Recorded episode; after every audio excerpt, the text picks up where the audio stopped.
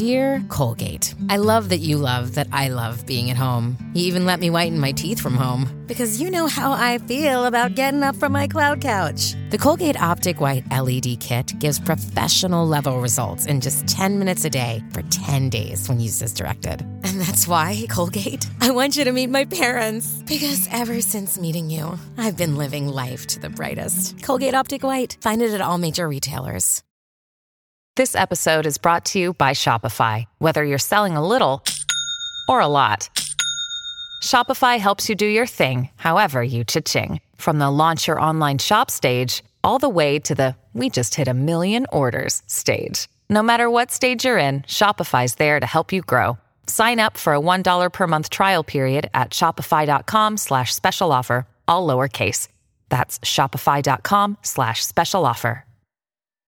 You're listening to the iFanboy Pick of the Week podcast, episode number 147, sponsored by Discount Comic Book Service, Heavy Ink, and eMusic.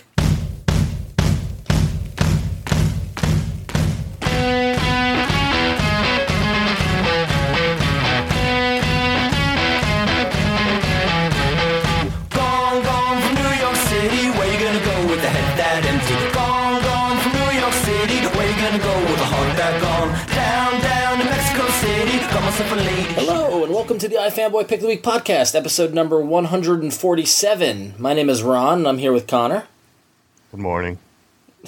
and Josh. It's not morning. Yes, it is. It's always morning for Connor.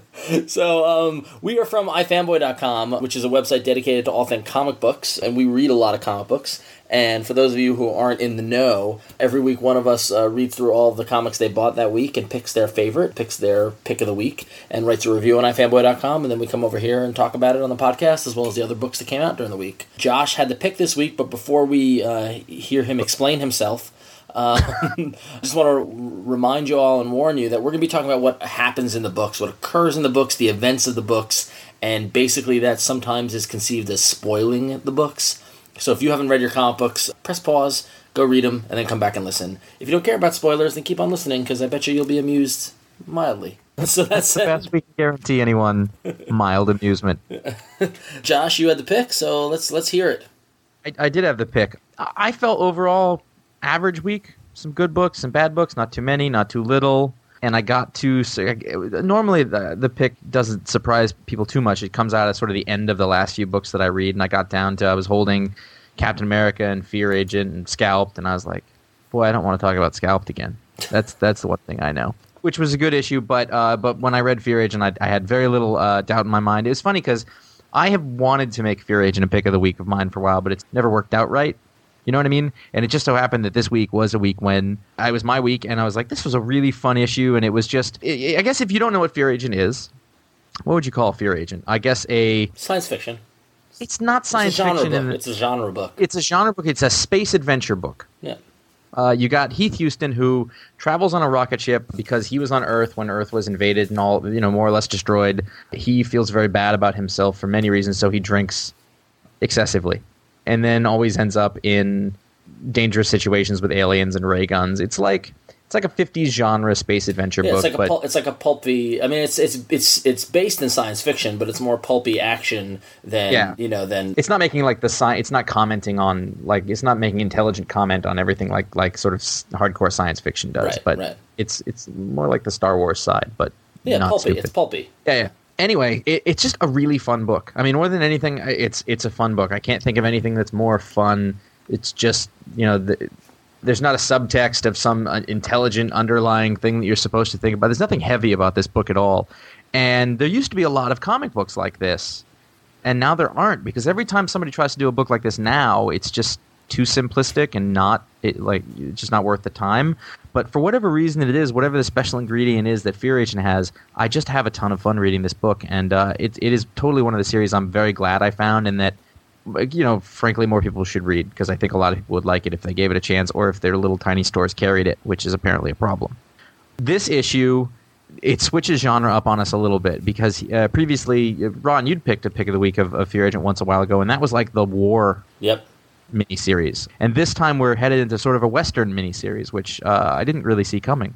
But he ends up on this alien world, and he's escaped from I don't know, Well, the, the, the, the yeah the the last arc ended with him and a Russian dude going through a black hole or something and getting spit out, and you get this. There's the suggestion that time has passed. You know that that what Mm-hmm. what felt like a second was actually seems to be you know because like when they went through the black hole they aged really quickly and then they went back to their how old they were supposed to be, Mm-hmm. and so when he spit back out, it was on the other end of the universe and didn't know where he was, and you get the feeling that time has passed and general confusion, right? Not- yeah. So this was the, the second issue in this arc, I Against I, and in the first issue, he finds himself in this weird world where he's he's known and put on trial immediately for his great crime, and then he escapes. Uh, at the at the very beginning of this one, he's he's escaped from his confinement, and as he's on, he steals a horse. I, I don't know why it turned into a western thing, but he steals a horse. he gets shot and then dragged through the desert. His dead corpse dragging behind the horse. Like the thing about this book is he's wily. Coyote. I mean, it's just however many horrible things they can make happen to Heath Huston is sort of the point of this book, and it just gets so ridiculous that it's it's a good deal of fun. and he, and Like, he keeps he- surviving too, which is Oh which god, is he's amazing. been killed. Yeah. He's literally been killed, and they cloned him a new body. he was impregnated by insects. He was just. I mean, the flies are buzzing around him at all times, and he can't die. He keeps coming back, and he doesn't want to be alive all that much. So he wakes up in this town called Heaven, which is uh, a puritanical sort of bunch of humans, or like like a little cowboy western town. And it turns out that his his ex wife is is one of the inhabitants hiding among them. She's And everywhere. She is everywhere. Man, and this I- book and- is based on all sorts of stupid coincidences that wouldn't really happen, and it's great. And she's pretending she doesn't know him, and it's all Yep. very confusing. And yeah, um, now, now the, the way that this book is also set up is it's got again a little more like an older comic. Is that there is a 16 page main story and then an eight page backup story or Tales of the Fear Agent story. I like it. I, I do wish the main story was longer, but that's always a good sign, I suppose. But then you, you get extra. It's a beautifully produced issue, just in issues. Like it's what it, you know. It's nice paper. It's nice and heavy. It's you know two ninety nine like it should be. You know you get your you get your money's worth on this one. And then the backup story is by somebody else. The main story is by Rick Remender, uh, who you will not have not seen if you've ever watched one of our convention shows, and and Tony Moore, who we've talked about a lot and is one of my favorite artists. I guess the thing about Tony, with the two of them on this, really is that I think you can really see how much fun they have with this book compared to all the other work that they're doing. And not saying they're not putting effort into other stuff because they certainly are, but like I, I just see them having fun doing this book. Rick, on the one hand, is writing a script that's trying to one up what they're doing to Heath, and then you know Tony meets that on the other side with art that really embellishes the, the wackiness of, of what's going on. Yeah. I mean, I mean, I think this is. I mean, that's you, you nailed it when you're saying it's an example of creators having fun with it. I mean, like I opened, you know, when when the whole him getting dragged through, the, but with the horse, and then it was you know days past page. Like there's one pa- panel that I'm like, it's like Little House on the Prairie. I'm like, I can't believe this. Like we're we're. I'm like, uh, like I literally stopped. I'm like, they're really doing this, and like it's a, and it's the last thing you would expect from a book that I just you know not five minutes ago described as pulpy science fiction.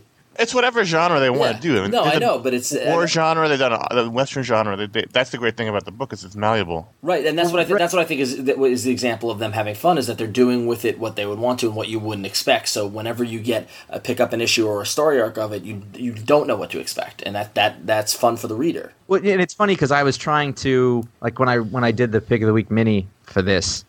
I'm telling, I'm telling. It's a space picture. It's a space comic book. There's no space in this one. Like literally, it's green pastures and horses.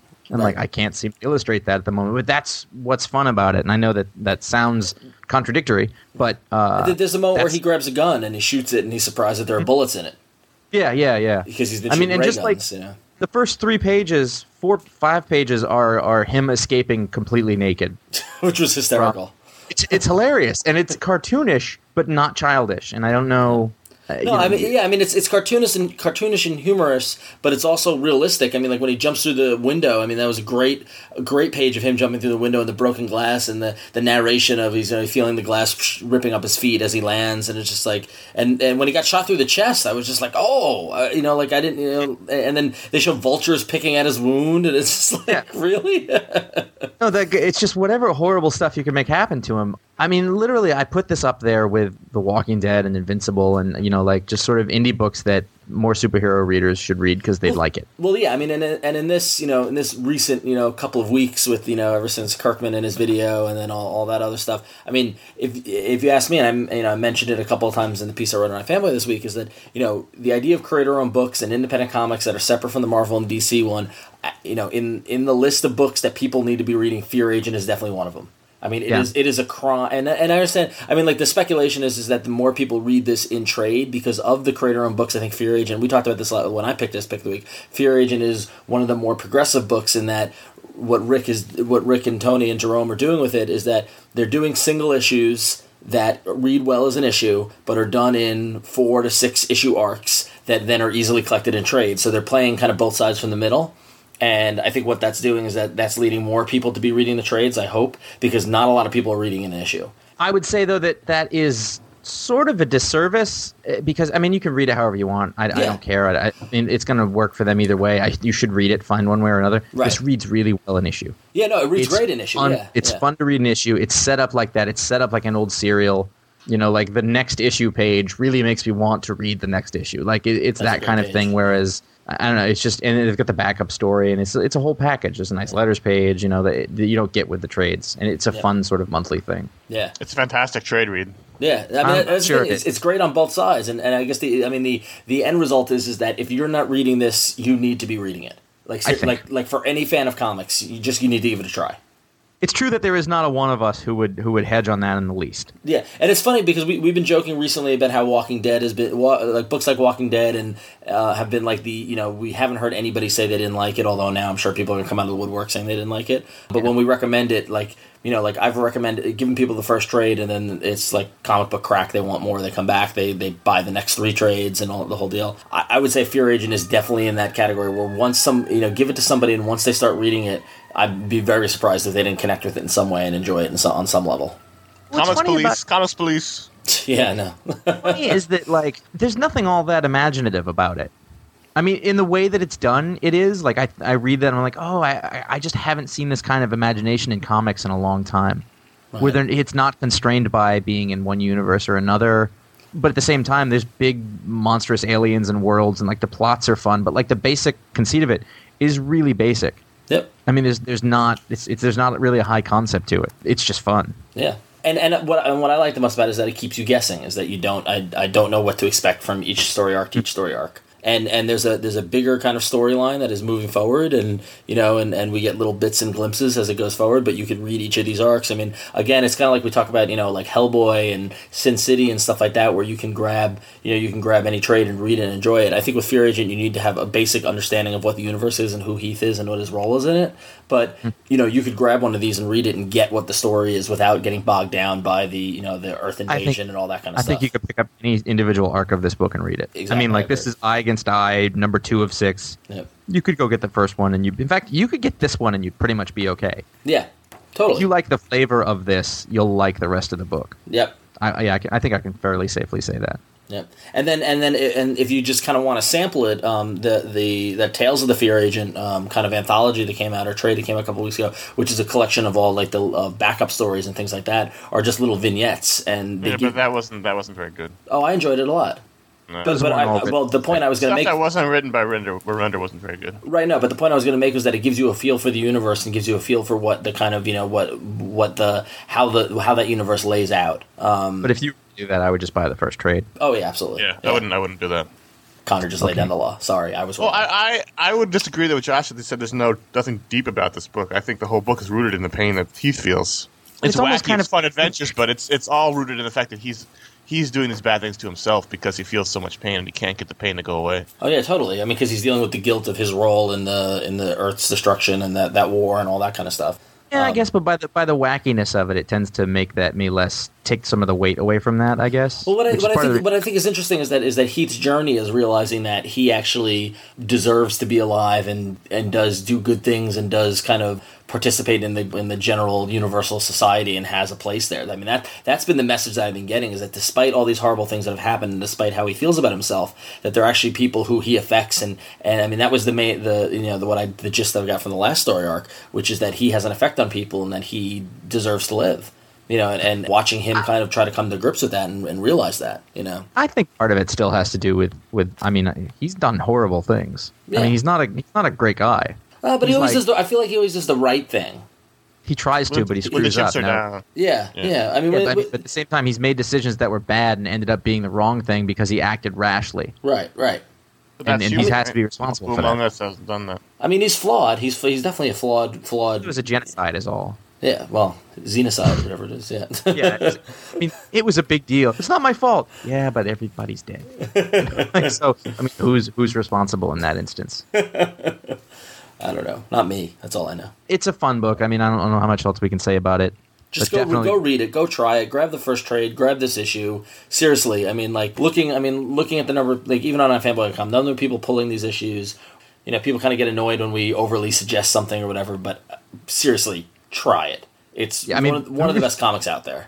The reason we do this is so that it will do better and we don't have to worry about it going anywhere. Not that I think it is. I don't think it's in any danger right now. No, I don't think so either. But but uh, but the thing is with the problem and the problem, and it goes back to the greater problem with the industry and stuff like that, is that you know they're on Dark Horse, which is you know while one of the bigger indies, still an indie, and it's a creator owned book. And if people aren't reading it, then uh, one day it will go away. And I hope you know it's one of those books that I, I want around that I think is important to the industry and Yeah. and a good thing to read. It, Yeah. it should be noted that I, I believe it, uh, point, uh, point one, point oh one percent of the iFanboy community also thought this was pick of the week. So that I think it's just me. Yeah. just me. Although the rating four point nine. yeah, yeah. There you go. Of, of the ninety to hundred people who liked it, they liked it a lot. Yeah. Justified. One of the other books that people very much seem to like this week was Final Crisis: uh, Legion of Three Worlds number one by Geoff Johns. And the great George Perez. Yeah, yeah, yeah. I didn't read it, so go ahead. well, Connor. I mean, this is it's it's, it's you. I thought this was a very solid book. I didn't think it was a great book. I think the handle that Geoff Johns had on the Legion in Action Comics was he was very tight and specific about the story. He wasn't getting too bogged down in everything to do with Legion, whereas this story was basically bogged down in everything to do with Legion, which is difficult because I don't really like or a big fan of the Legion. So there's like there's two stories going on here. One is the Superboy returns. He's in the future and he finds out that he's not well regarded as, as one of Superman's adversaries, so he freaks out and starts killing people. Meanwhile, people are trying to disband the Legion. I like the Superboy stuff a lot. I really enjoyed that part of the story. The Legion politics, the stuff about trying to get rid of them because they're ineffective, and then their old leader shows up and he's a Durlan and that stuff. I was just like, I don't care about any of this. That's basically why I didn't pick it up. Is I just don't care about the Legion. I just I don't care who's writing it. I don't want to read it. Well, I picked it up uh, for a couple reasons because a it was Geoff Johns and and uh, of the hypothesis that Geoff Johns can do no wrong, and also to see the George Perez art. But uh, you know, like the thing about I thought the Superboy stuff was good, but God, I hate that character. Like He's he's, supposed In to. a- in- I know. I, it's, it's so funny how that works. Is that you're supposed to, and he's like, oh, he's such a fucking baby, and you hate him in the way that you don't want to see him, or you hate him in the way that you like love to hate, or just go away forever. well, more go away forever, but it's amusing to read. How's that? but then the Legion stuff, like I, I gave the Legion stuff a shot and I read it. I don't know nothing about the Legion. I thought Johns did a good job of explaining how the Legion got to where they were and setting up that scenario. I didn't. I wasn't confused about what was going on. All I know is that I turned to a page towards the end and there's just like a bazillion characters just staring at me, and I just went, "Oh, this is gonna hurt my head." Three worlds worth of Legion teams. It's it's the Legion is tough. I mean, they, uh, you walk a fine line with them with being them being too confusing, and, and he did a really really good job in action of not making them confusing at all. And here it's it's like kind of too much. So t- tell me something about Superman, Connor. Right. So so Superman when he was Superboy was a, went to the future and was a member of Legion, right? Yeah, And that's yeah. where he learned truth, justice, and the American way. That's what they told us in this right thing, right? But Yeah. now he, he he at some point he returned back to his time, and then blah blah blah, and then every now and then the Legion would contact him, and he'd go in the future, and they'd have wacky adventures. Right. D- is he always wearing his Legion ring, or just when it's convenient? It's always What? on. It's always So on. that's what Jeff, I Jeff don't- Johns I've never to- noticed it. It's invisible. That's remember it, it, it uncloaks during this issue when they call him. Geoff Johns can retcon anything. That's a convenient um convenient plot device. Just go with it. It's no more convenient than any other comic book. plot Sure, no, device. no, I know, Oh, absolutely, and we're gonna get to. There's one later on that that was, that made me laugh, and I don't think that's a retcon. I mean, that's just that's a that's a that's a Oh, that's totally just- retcon. that's just- He's been wearing the ring the whole time. that's not a retcon. That's just a that's a what it is. But yeah, no, I don't know. I, I thought I thought Perez's art was good. I thought John's. I wasn't lost in it. I'm not grabbed because I don't love the characters, but I th- it was enjoyable. I'll read the mini. No, it wasn't confusing. It was just like too. I just don't care about all the Legion minutia. You know, and he did a really good job last time of not getting bogged down in it. This time, there's just too much of it. Well, I I mean, I'm sure Legion fans love it. I'm just not a Legion person. The Legion fans are weird. So that's got to be the Oh. only. It's such bait right there. it's, uh, It's like they're not going to really manufacture too many more new Legion fans. Legion fans at this point. Legion fans are a whole other thing, which we don't need to talk about. But I mean, like, do you think that the Legion is going to be like a thing like, oh, this will bring in the people, and then Well, we can think, launch a there's, there's, I think this is the springboard to launch the Legion Yeah. again. So Trying we'll see how it that goes for them. shooter going to write it, or is he writing it now? he or was supposed to write it, and it it hasn't. He's it come- gone now. Yeah, didn't it go Oh. badly? Yeah, do you think that he alienated somebody? I don't know. Paul Levitz Probably. should write it again. think there's any chance. I'd say the only other serious contender for me for the pick of the week was uh, Captain America 41, which was fun. And this was probably the second most popular book. Uh, there was really good scenes in this, but it's the Captain America thing. Like if you're gonna if you're gonna be a great Captain America issue at this point, you've got to wow me. And this Right. was just more of the, the the same that happened before. Although I was really interested, there was a big plot twist in the fact that Faustus took off. And, and not only did he take off, he shaved. Shaved exactly. The shaving scene was awesome. I was just He was fast too. Yeah. Giant He beard was in one panel. Two panels later, good to go. That's the passage of time right there in comic books, perfectly illustrated. I mean, it, it feels like the things are this. This feels like the ramp up to the final bit of it. I guess. Well, it is. Um, This- this is the penultimate chapter of the of the story. yeah, but like the, the cosmic cubes back out and they're they're doing stuff with it, and the, the plans are all moving, and you know, big explosion happens, and, and like, all right, I'm the the next chapter should be awesome, is my guess. You know- you but there know- were really good scenes. I thought the last page, the last page was a good kind of striking. You know, like oh, that was you know, it was a good Yeah. last page. That was good. Um, yeah, I mean, it was it was fun, but but not terribly spectacular. I I really like this. Uh, you know, it, it it doesn't take a genius to figure out that when you take you know your your two heroes or or anti-heroes or whatever they are, you know, when when you take Bucky and Sam and you just have them hanging out and talking, whatever it is that Ed Brubaker brings to it, he makes scenes like that just great. yep. Just guy, just these guys, you know, out of uniform talking, you know, and then and then Sam's like, wait, hold on, birds talking. it's cool. It's fine. No, forget it. We'll go back. and then of course there's AIM. There's AIM guys just skulking around. Oh, it's so good. Oh, they're so ridiculous. And Zola, Zola's great. Oh, jeez, I just I love the honestly the villains. I mean, as great as Bucky and Sam and all that stuff is, but the villains for me is what does it. It's just you know. I mean, between the Red Skull talking to Zola and then Faustus and all that kind of stuff, it's a, and as Brubaker told us in the when I talked to him in San Diego, the trio of these villains start to fall apart, and, and that's really going to be the downfall of them, probably. no reason why Faustus is leaving. He just Yeah, some some some machination that we are unaware of as of yet. yeah, that involves some shaving. Yeah, It's hysterical. of course. So, uh, Marvel 1985, issue number four six, Mark Millar and Tommy Lee Edwards. Am I the only one still reading this? No, Reading it. I got it. Okay, what do you got? What, did you guys enjoy it? Or? I like it more as we go along. Some people are talking about this like it's the second coming, but Oh, I love um, it. which which Millar already wrote a book about.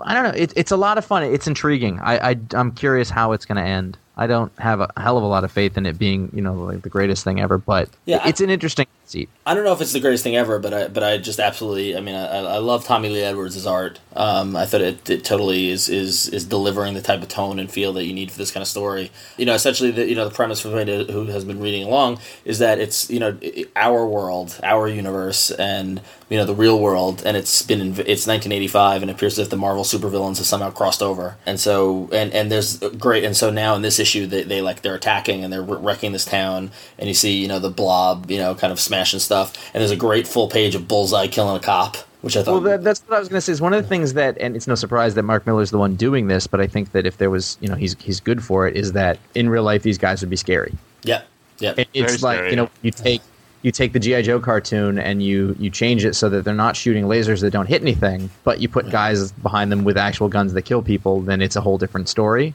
right. and that's that's that's you know interesting. It actually isn't done enough, oddly enough, because they kept, they have to keep the Marvel world sort of safe. So then it ends with the the one kid in the town who realizes what's happening and recognizes who these villains are, finds this this doorway in this strange house and goes through and ends up in the Marvel universe. and I like how the subtle look of the art changed in the two pages when he drops into the Marvel universe. How it's a little brighter, it's a little simpler than the than the the more detailed or kind of sketchy art that was going on previously in the issue. Yeah. And then I turned the page and I saw the next issue, and I just, I just, I was very happy. The next, the cover for the next issue was awesome. It was a fun book, and it, it is actually it's getting better as opposed to losing steam, which is Yeah. which is pretty good. Awesome, yay! He only finds chicks to help him. yeah, I know, and chicks from the '80s, which is awesome. uh, if if I had my pick of the week, it would have been Amazing Spider-Man 568. Really? Much, much to my surprise, yeah. This is the new arc, which is apparently very popular. A lot of people jumped on this book that had been reading Spider-Man. If you go by our pull list, Is it Guggenheim still? No, it's Dan Slott and John Romita Jr. and the Hmm. return of Venom to the forefront. And this is kind of the return of Spider-Man to the Marvel Universe because now we finally see some people other than Spider-Man yep. in the Thunderbolts who show up. I thought this was very, very dense. It felt like a much longer comic than I think it's double. Is it double sized?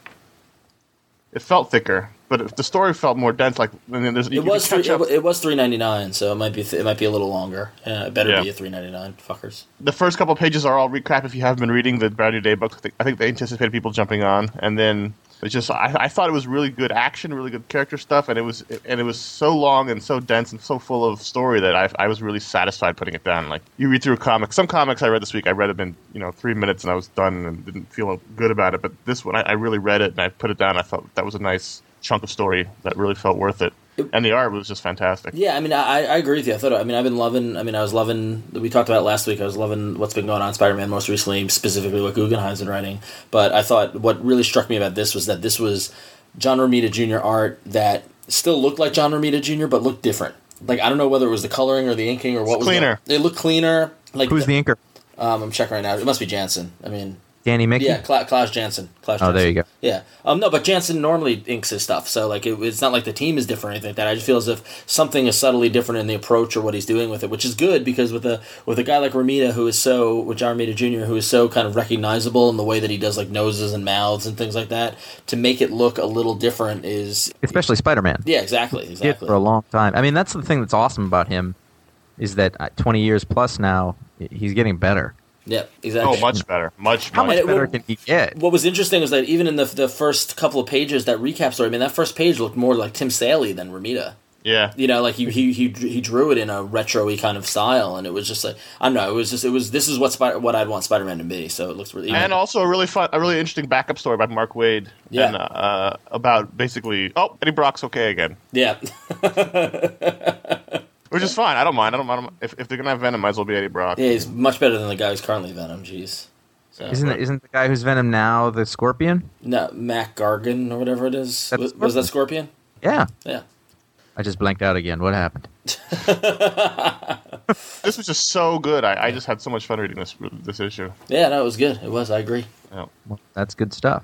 And if What you is- wanted to jump into Spider Man because you haven't been reading it because you're bitter about one more day, you should go to DCBS Discount Comic Book Service. They got monthly specials up to seventy five percent off, with forty percent off all of the major publishers, with flat rate shipping of five ninety five for all U.S. orders. You can buy anything that's carried in previews, and they've got over fifty four hundred trade paperbacks in stock and available for order. And you can track your orders online at DCBService.com.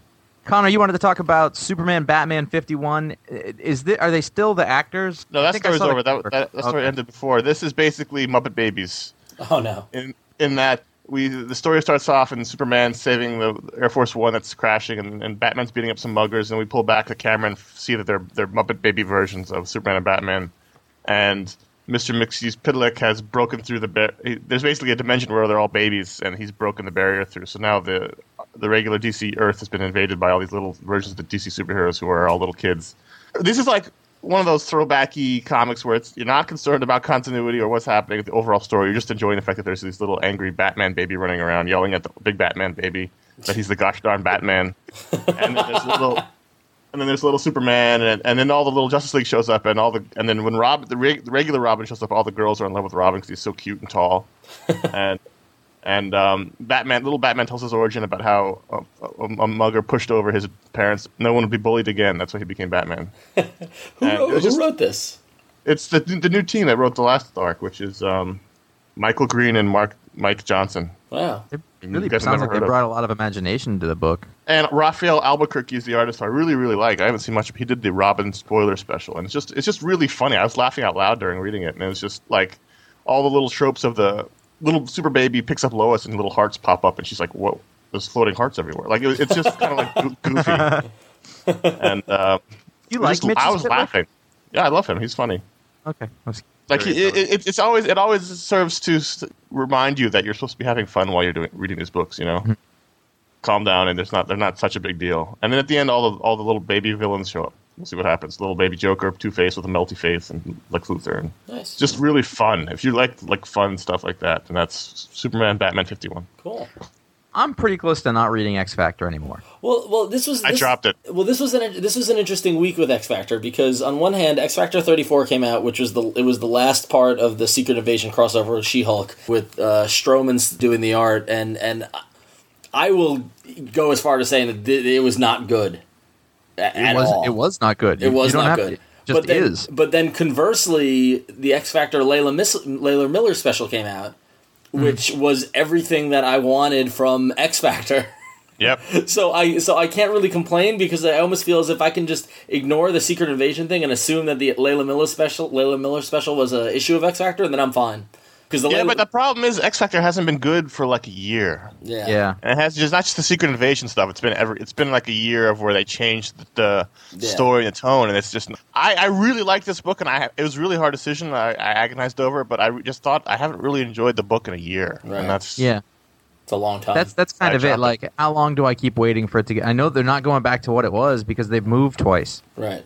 We're going to Texas. Now we're going to Detroit. We're going to like, Yeah, and now it's about him outwitting whatever whoever his government handler is or Val, whatever. Val Cooper. Yeah, but I thought the Layla Miller special. I mean, was was am I wrong? That was great. It was great. That yeah. was that was good. I mean, it, it was you know the weird futurescape of her being out there, but the character was the same character, which made it good for me. Yeah, no, You know I mean, the, I Ca- the characterization of that character is just so much fun to read, and the way he writes her, and the way you know, kind of, um, you know, kind of, you know, her knowing everything, and then the conversations that, that come out from that, and here we get yet another kind of, you know, future where Cyclops is, you know, no longer has a visor, but also has a robot arm and and leg, and has a daughter who obviously is the, you know, he had with Emma because she's got the uh, this ruby power, which is similar to Emma's Emma's diamond power, and Oh, I didn't. It wasn't obvious to me. oh yeah, she's more- blonde and hot, and yeah, Yeah, so. You know what's funny though is that like she said something about she's been in the Ruby form for 80 years, like something like that. Yeah, yeah. yeah. So it's like, oh, they're old. Yeah, exactly. And and this and it answers the question as to what happened to Layla after all the stuff from um, whatever the last crossover. Messiah Complex. The Messiah Complex, yeah. So hopefully this is the the beginning of getting Layla back into X Factor and then getting the book hopefully back on track. But I, I mean, but I don't, I don't disagree that 34 was just bad. It was bad. And, that, and you know, th- like there was no point in bringing that book into Secret Invasion. Yeah, I know. There's none. I mean, other than what are they going to? I mean, it, does it make sense to try to use X Factor to sell She-Hulk issues? Uh, well, the only the only thing I can think of is that Peter David's writing both. That's the Well, only that's the only got- connection between the two. We got a voicemail from somebody basically saying, well, maybe it's because he wants to. Yeah, yeah. Like maybe you know, maybe it's not like he keeps getting foisted on him. Maybe he just keeps going, yeah, let me do it. I'll do, I'll do it, whatever. Yep. Or he really likes this thing. You know, he likes the crossover, wants to be part. I don't know, but Who knows? ugh, Yeah. bog, And bog Stro- that book down. Stroman needs to stop it was fun to see him, but he it, like it, his art deteriorated during this arc to, and it just uh, not good. I want to touch real quickly on a, a new book that came out from Vertigo called Air Number One by the writers uh, G. Willow Wilson, uh, who's a woman. Not that that's important, but it's interesting. And, I and the art, new- the art by MK MK Perker. M.K. Perker, correct. Yep, These I've names are s- made up. they Made seem like both those names up. Just use a letter and then add Stan another Lee? letter. I, I don't. I, I don't know what this book's about. It- I mean, I do. It's like a, a terror. It's like a a stewardess gets mixed up in some espionage terrorist thing. I read the previews of this and I didn't really like it, but I thought I would give the whole issue a shot. And the issue was better than the previews indicated, but it didn't quite have the hook in it that it needed to. It- you know, like you know when you got to the end of the first issue of Y the Last Man, or you got to the end of the first issue of Exterminators, you're like, ooh, that wasn't in this. I don't know. It's very by the numbers. It's stewardess who ha- who's afraid of flying. Ooh. And then she meets a mysterious stranger, and then her friend is uh, like the gay flight attendant who she talks to about all her problems. And I don't know. I don't know if I want to read this anymore. It wasn't bad, but it didn't have the right hook in it. This felt more like a Well, I don't I- know. It didn't have the thing you need in the first issue. Very striking cover though. I didn't think. Yeah, it was very Really? I didn't think it was. I didn't think the first issue was bad. Um, you read it? Yeah. Oh, Well, because yeah, because I because I heard a lot of buzz around this G Willow Wilson. Heard that she's a good writer and stuff like that. I thought I, I definitely thought it was intriguing. I thought I thought the issue ended pretty well with them the ending up you know jumping out of the plane and actually surviving it, which is always kind of interesting. And then having sex in the hospital.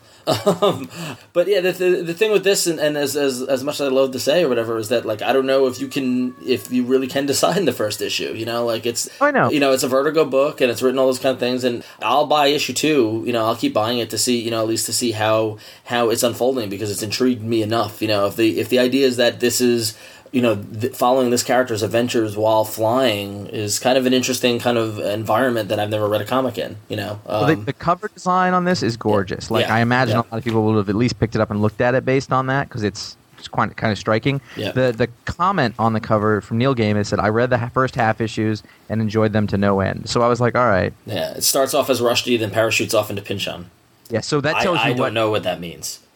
well, what audience. I'm good. I can I can pretend I know what that means pretty uh-huh. well. but I'll be honest with you all. I don't know what that means. Yeah, I mean, I they're going after like a literary crowd with that quote. Yeah, totally. Which is interesting. yeah.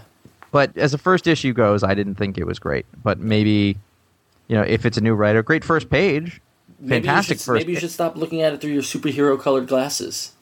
Hey, I'm saying you've got an issue to sell me on the thing. You have to sell me on it. You, you got to have a hook in that first issue. Yeah. I have more bored. patience than most. I mean, if they're not really caring about how the issues sell and they think they can sell the first trade, then more power to them. But if they're going to sell it in issues two, then Right. make me love you. Yeah. Fair enough. Make me love you. Would you Would you love her more if she wore a cape and, and a bright red costume? Oh, love her less. It would be a dumb story. Would you love her more if she lived on an Indian reservation? Yeah, well, I really, literally, I don't have a lot to say about Scalp. Although I will say it was the most heartbreaking moment I've read this week. Well, And like uh, the end, besides the last page, which was very good and has has very bleak implications for the rest of the series, I thought Yeah. this issue was disappointing on the whole. Yes, I mean, I I was going to say the whole thing felt like it it was everything that we'd gone over in the last issue, but then It was exactly the last issue, but the last issue did it much better. right.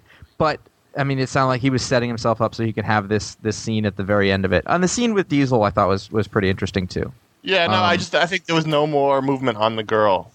I agree. It was all the same from last last week, and really, you know, it was so perfectly done last week, last month. I mean, and then you want. I mean, this arc is focused on her mostly. I'm assuming, so Yeah. we should have learned more about her. Besides the fact that we already that we already knew that her baby died. But the last page was um, Oh, I heard the last page, and I went, "Oh, fuck!" no. I yelled it like so it was that And- was great, but the rest of the issue was, was very. Yeah. Dis- I mean, I didn't dislike it. It was kind of Mhm. like you know. No, I know what you're saying. I I did feel I was sick. like, well, we we rode this stream before, Yeah. and and Uh, on the other hand, Robin 177 was was a lot of fun. We now have another who who is in the man in the costume. In that on the cover we have the Kingdom Come Red Robin costume, which is what Jason Todd was wearing during Countdown, but he dropped that identity at the end of it and went back to his leather jacket, gun toting ways. In this issue, Jason Todd is trying to consolidate all the gangs of Gotham into one army. And Robin shows up to, to bust that up, but then they're being stalked by somebody in the Red Robin costume. And who is it? Who is it? we it? don't know. Oh, we don't know. We don't. Oh, okay. But it was just a lot of fun. I've, uh, I had a really good time reading this issue. Robin is just, just really good. And finally, uh, Uncanny X Men number 501. I don't care what any of you say, this is awesome.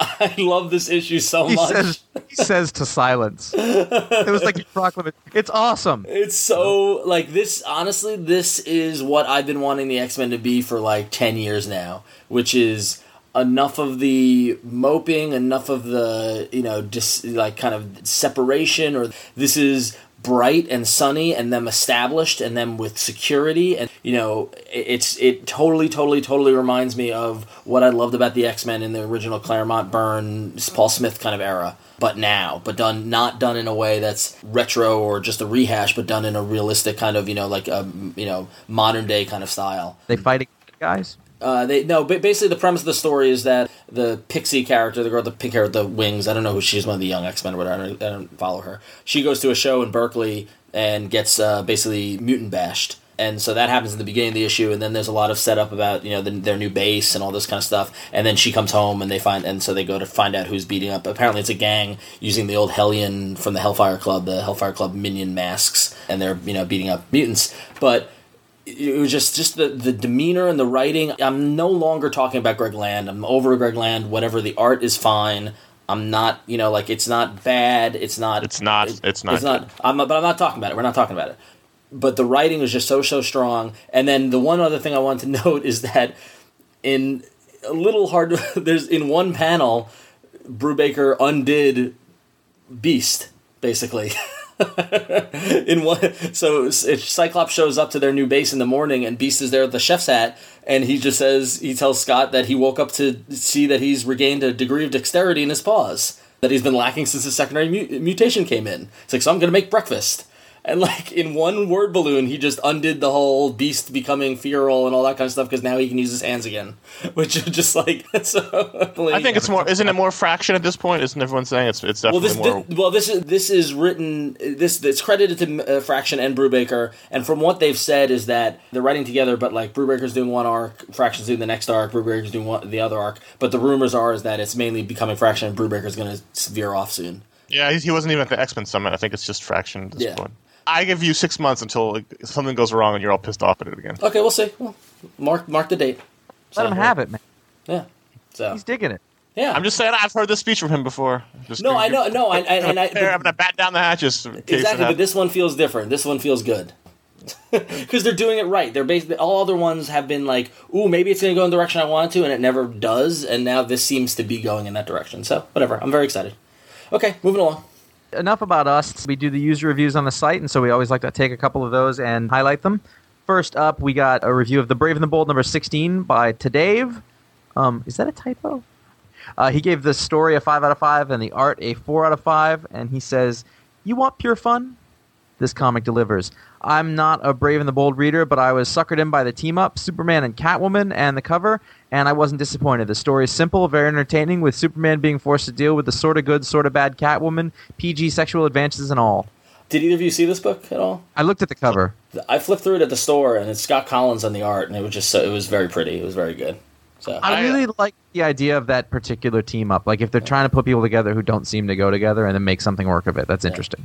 I feel like jumping back on the book because I like Scott Kolins so much. You know, I dropped off when George Perez did, and yeah, Kolins has been doing like the last. Kolins I've is heard- great. And now I think, well, maybe I want to go back and get those issues because I really, really like Kolins and don't ever get to see his work. I'm thinking about it. sounds like it's good. Yeah. I don't think that book's long for this world though. I don't No? know why I think that. Okay. But, Do you have any um, basis for that or No, sales it's- numbers? uh, or... Mark Waid. Mark Waid did. Oh, Mark he- Waid's been he- gone for forever. Mark Waid's been gone since like twelve. He's Okay, he wrote no, he's this still one. he's he's, wrote- he wrote he's writing them all. Oh, is he really? I thought he was. He gone. made it sound like he was off. That's why I say that when I would listen to him on like Word Balloon or something a little while back. I thought he was gone. No, he's, he's still so he wrote. He wrote this issue. Yes. Mm-hmm. Oh wow. Yes. Cool. So there. Guardians of the Galaxy number four, Ultimate Horatio reviewing four out of five on the story, four out of five on the art. It says, There's not a d- damn reason in the world not to read Guardians of the Galaxy. The writing is good, the art is good, Star Lord is cool, Vance Astro is cool, Starhawk too. So why are you sitting here reading my review when you could be reading this comic? Stop. I don't want to hear excuses. Get up off your ass and go buy this now. Here, here. Yeah, I, I basically was like, that's the whole review, by the way. but he's right. It's good. I, I would think that review would garner a five out of five. Yeah. It I thought the same thing. Yeah. Don't don't get me wrong, but Yeah. Tweets it, it's it's fun again this week. Yeah, it, it has been fun every time. It's it's Marvel Comics. It's what Marvel Comics does It's- really well. It's Abnett and Lanning who are the, the gods Yeah. the gods if you ask me now, and, and I just saw recent news that they're bringing Darkhawk into Nova, and it's just like it's as if it's as if they're writing for They're writing it for you. Yeah, it's, it's, it's, it's getting really freaky. I'm gonna write something about it on ifanboy.com, but it's getting really freaky. Anyway, next thing you know, they're gonna be hired to write the new 90210 TV show. well, you and you and Lanning had a connection. We That's- did. We that's all I. It was nice. Yeah. So if you want to write uh, reviews, tell people what you think of your comics, go to ifanboy.com forward slash comics, make your picks, and then go to your comics and write a review. And if you need to buy comics, uh, you can head over to heavyink.com, which is a great site for comics, graphic novels, manga, whatever you want. They've got really cool tools to discover new comics as well as to track your favorite creators and see what they're what they're doing that you might not be aware of. And you can also see what other users are buying, so you can see what's kind of popular. They've got a huge selection. You can buy single issues. You can subscribe to uh, a series of issues on a monthly basis, or just buy a graphic novel or trade, whatever you want. They do 20% off everything and free shipping, which is always good because these books get heavy. So definitely check out their website, heavyink.com. It's a cool place to be. email would be the next thing that we do. Um, and the first email is Sean from Lancaster, Pennsylvania. He's not Amish. Tonight I got bored and started looking through my box for comics to reread. While doing so, I realized that many series I bought were canceled after only a handful of issues. These books, which I really enjoyed reading every month, had the plug pulled on them before they really hit their stride. My examples are books such as Amazing Joy Buzzards, which technically went two volumes long but still needed seemed to me to be a viable book when it was killed. Forsaken, three issues that I know of. Bone Rest, never heard of it. Eight-ish, and a couple others that only have one or two issues. Anyway, my question to you: What are some of your favorite series that unfortunately were gone before you were ready to let go? I have two answers. Okay, what are they? First one is Ed Brubaker's Dead Enders. This was the I knew that first was series. Yeah, did you? Wow. Yeah, that was that's the prototypical book that people talk about Oh. being canceled to. That book, that was the book where I discovered Ed Brubaker. It was a Vertigo book about uh, a near future where sort of punk kids on scooters had to deal with this horrible world. It just got Um, recently, I think. Did it? Yeah. they they 14 issues I think came out and there was only a trade of the first 7 and that's about it. He didn't finish the story. It just stopped. Just unfortunate. Art by Warren Pleece, which uh, is sort of a cartoony style. I really like that book a lot. Um, then the other one was Joe Casey's Wildcats, which just ended with issue 28 Yeah. without finishing the story or dealing with and in that I was I was loving that the whole time that he was on that book. Yeah. I'm trying to think. Well, you guys like The Circle was one of those that, that ended before it was time, right? Yes. Yeah, he got to finish the arc though. the arc You know- was done, but he didn't get to do Yeah. any more. Yeah. Yep. So I mean, like they could theoretically come back with that sometime. You know, I mean, for all intents and purposes, Queen and Country just kind of stopped. He wasn't really canceled, but he hasn't had time to do it. You know, that that's the same kind of thing. Like, where'd it go? For, well, for me, it was. I mean, less. I mean, the, the, the thing is that's that's always a risk with those indie books because they, you know, if they don't sell, they're not gonna. That people are they're not gonna keep doing them. Yeah, But for me, it's it's a little weird because like I remember the, the Nova series in like 2000 that Erik Larsen was doing, I loved, and that ended at like eight issues or whatever Yeah, like that. You know, that, that that was really disappointing. trying to think of anything else. Well, it's hard to remember. I don't know. There's so much disappointment in my life with comics. what about you, Connor? We- I I couldn't even tell you. The Circle would be the most recent one. That's why I moved to trades on indies because I don't want to get into a book and then have it never finished. All right. Um, so our next email comes from Jason Newcomb, who says, "Color me confused. Archie superheroes, huh? What does this mean to the casual DC reader?"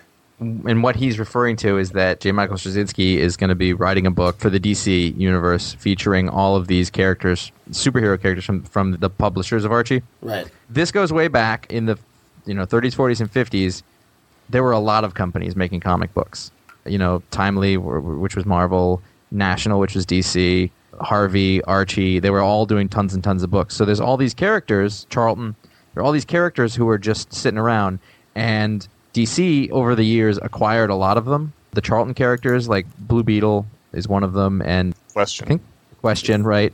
You know, even even Captain Marvel, you know, that's from another universe, and they they brought them all into the DC universe. So here's all these Archie characters who I don't really remember. What's the publisher of Archie? Is that Harvey? I don't know. I don't- Yeah. all Right right, now well- it's Archie. Right, it's like Archie Comics Publications. Something like that. Right. Yeah. So DC's got the rights to put those into books. So they're just other other heroes. Among them are basically uh, there's a lot of knockoffs. Uh, the Shield is one of them, and the Shield was created as a Captain America knockoff because I thought it after Captain. Hmm? No, I don't think so. No, I because Captain America, I think, was the big hit, and then everybody tried to copy it. In fact, Joe Simon, and Jack Kirby may have also, I think, they had a hand in doing it. So, like, they were trying to copy themselves after they had moved to a different company because they didn't own that. It may have been that the Shield came first, but uh, actually, a lot of the um, Seven Soldiers of Victory, like the the Guardian, there, that's one of those kind of characters that came from a different, you know, different universe. The the Fly, who was actually started off as Shield, the the Shield came a year before Captain America. well, there, you're right. But either way, The Fly, which was actually originally started off as Spider Man, no hyphen. And they said no one wants to be that, so he became The Fly. Oh, so he, And then he was Spider The Man. real, right, exactly. Then the real Spider Man was Spider-Man. ten, yeah, Irving Spider Man. Um, so that's where those characters came from. They're basically taking them in from other universes. The fact that Archie's sort of a misnomer, they're, they're owned by the same company, but and it's it's similar in what JMS is doing with the 12 right now, which is taking you know kind of older Golden Age characters and doing a thing that does isn't affected by the other universe or anything like that. So um, you know he kind of can do his own have his own little playground to, to write in. so that's who those people are. Yep. Cool. Basically. So if you have any questions that you're curious about uh, and you need answers to, you can email us at contact at ifanboy.com. And if you've got a couple of minutes and you want some music, why don't you go to emusic.com? If you go to www.emusic.com slash ifanboy, you will see a playlist that we set up there of a bunch of songs. And then you can also sign up for a free trial and get, I believe it's 50? Is it 50 free Fif- downloads? 50 free downloads. and they're all DRM free MP3s, and there's there's just a lot of really good music on there. And the site's actually set up really cool that you can sample everything. You can They- hear everything and, and, and test it out. They just did a big redesign. It's it's it's, it's a mu- much improved. So It works really well, and there's it's just it's a little like you know when you go to Amazon and there's lists on the side and there's things you can check into, tons of stuff like that. It's a really great site. It's a really great way to get music. Check out and get that free trial. Go to emusic.com/slash ifanboy. Let's do a voicemail. all right. All right, Andy, what's your problem? Hi, fanboy. It's Andy from Charlotte, North Carolina. I need help. I think I hate Grant Morrison. I hate what he's doing with Batman. I don't get what he's doing with Final Crisis. I feel like we're supposed. I feel like it's like modern art. We're uh, that that everybody keeps telling me I'm supposed to like it, and and I just don't. It seems like he it's only important to him, and we're all supposed to get on board. And I think I'm just a curmudgeonly, you know, youngish man help me, I fanboy. Walk me through this. It's tough. I mean, it- it's like any art. Is you have a visceral response. Either you like it or you don't like it. You can maybe un- understand why people like it, but it won't, it won't necessarily mean you will. I think if you don't respond to what he writes, if you don't like the big ideas and the and the you know the non-traditional take on stories, then you probably won't like them. And it's I- I- fine. you don't have to. I would say for the the casual Grant Morrison fan, if you haven't read his JLA run, like go pick up the first trade from him on JLA and read that as like you know because honestly that helped me ease into him almost you know because I, I've had the similar challenges you know so Um, dirty, dirty. I didn't mean like that come on that was awful. That's oh. Anyway, So um, unlike you. I know. You know what's funny is it's funny because the way that he mentioned it, I would probably take issue with was he's just doing it because that's what he likes. That's being Grant Morrison. I think that Grant Morrison creates entirely sincerely. I think Oh, yeah. that he, I think that he comes up with ideas that are really interesting to him, and and to a lot of people. But I- I really do get the sense that he's not trying to just be impressive. He really is trying to take these characters and these things that he loves. He has a great deal of affection for the DC universe. Yeah. That's Oh, he loves the DC Aaron. universe. Yeah, totally he agree, loves yeah. it, and he's just trying to find ways to flip those ideas around and think about them in ways that people haven't done before. And you know, the, the whole thing with Batman RIP is is like he said in the interview we did with him in in New York. You know, Batman's been Batman for a really long time. How long could you conceivably keep this up? Yeah. And that's a really interesting idea. Like, Yeah. and you know, sometimes I think that his execution of stuff can be suspect, and that's the part that people either like or don't. But that idea is strong, and and many of his ideas are. They don't always work. Uh, Read that. Read Animal Man. I mean, Animal Man is. Animal Man was great was really good Anyway, we did the whole Grant Morrison show. You know, if you watch through all that, and you watch through all the Grant Morrison minis and stuff that we did, and it's still not. It's just not your thing. You just, might- I mean, yeah, I mean, uh, JMS is okay. JMS isn't any of our things. I mean, but a lot of people really like them, you know. And so, I mean, like, you don't have to like somebody that everybody else likes. It's okay, Just it's on really, really big books that affect everything else in the universe. right. Oops. All right. Our next voicemail has got a uh, a very timely question. Hi, guys. Love the podcast. This is Dan from the Bronx. Uh, considering um, Rob Kirkman's open call for more creator owned work, it got me wondering what you guys at iFanboy would like to see in the big names in the comic book industry. You know, break off from Marvel and DC to start their own series. All right? Uh, just wondering. Thanks. Bye bye. So he's referring, like we mentioned earlier, to Robert Kirkman's kind of, you know, Or ma- Bob, as I call him. Bob, Bob Kirkman. Um, Bob, Bob K. his manifesto saying that basically, you know, like Kirkman feels as if he's been doing a disservice to comics by writing for Marvel, and that he should be creating new characters, and, and that's what that's why he committed to Image, and he kind of did he kind of called for other creators to do the same to help the industry, you know, which is you know has caused lots of lots of discussion, and you can read about it on ifanboy.com where we've got, everyone's been weighing in talking about it. But it's an interesting thought because that that, you know that's the thing is that you know do you work on these characters who you don't own and you're adding to their history and their legacy, or do you go branch out out and do something on your own. It's interesting because I feel like with a bunch of creators that we love, we kind of get the best of both worlds, like mainly Bendis with Powers and Brubaker with Criminal and stuff like that. But I would, I know, I would love to see what you know what Grant Morrison could do. You know, call back to our you know to Andy's question. Grant Morrison could do on uh, on a creator-owned book, like something you know if he truly does love the storytelling of the medium, like create some characters and do something you know totally new. That. Um, He's done that a lot. No, I know, I know, but I would like I would like to see I would like to see something dedicated and and long. You know, you got the filth, the Invisibles. True, true. yeah, true. But does he own the do Invisibles? Yeah. Oh, okay. This is Vertigo. I mean, yeah. he's done that. Well, I think that this is sort of the fallback of that whole Kirkman thing is that all uh, many of my favorite creators have done their own books, and yeah. well, my, the, the, other name I was going to say, which would, would would be Darwyn Cooke. I'd be really interested to see what he would do. Yes, so, that would be great. I, yeah, yeah, well, yes, yeah, absolutely. I would love to see Bendis go back to do some of the stuff like I got to know him for, like crime stuff. The, yeah, crime stuff. Like if he gets to just go to his real life David Mamet esque, yeah. you know, crime comics, I would love that. Or even remember, Fortune and Glory was just awesome. Yeah. Yep. Like just do something else. I'd love to see that. But you know, Greg Ruck is already doing books that I love that are creator owned. Yeah, I mean we I mean we, we get a lot of it. I mean like somebody like Joe Casey who does stuff for Marvel also has Godland and you know and and mm-hmm. you know there there are, there are lots and lots of creators doing kind of both. Although the one name that keeps coming up is Geoff Johns. But he doesn't. I don't know if he wants to or not or anything, but like you know. You know you, what? What? He's where he needs to be. Yeah, I agree. I agree. I don't. The universe should, yeah. has placed him in a place for a reason. he was at Marvel, and and the universe went, no, no, he should not be there. You will go and fix the Green Lantern. He was, yes. Cool. So if you have any questions or if you have any uh, ideas of creators you'd want to see do creator on work, call us at one eight eight eight fanboys. It's one eight eight eight three two six two six nine seven. Let us know what you think. It, eh, get over to ifanboy.com. It is a cavalcade of fun and excitement. It's just so much good stuff there lately. I, I can't even. There's articles and discussions and, and everything is great over there. So get over there, read the pick of the week, review all the other stuff that's going on, please.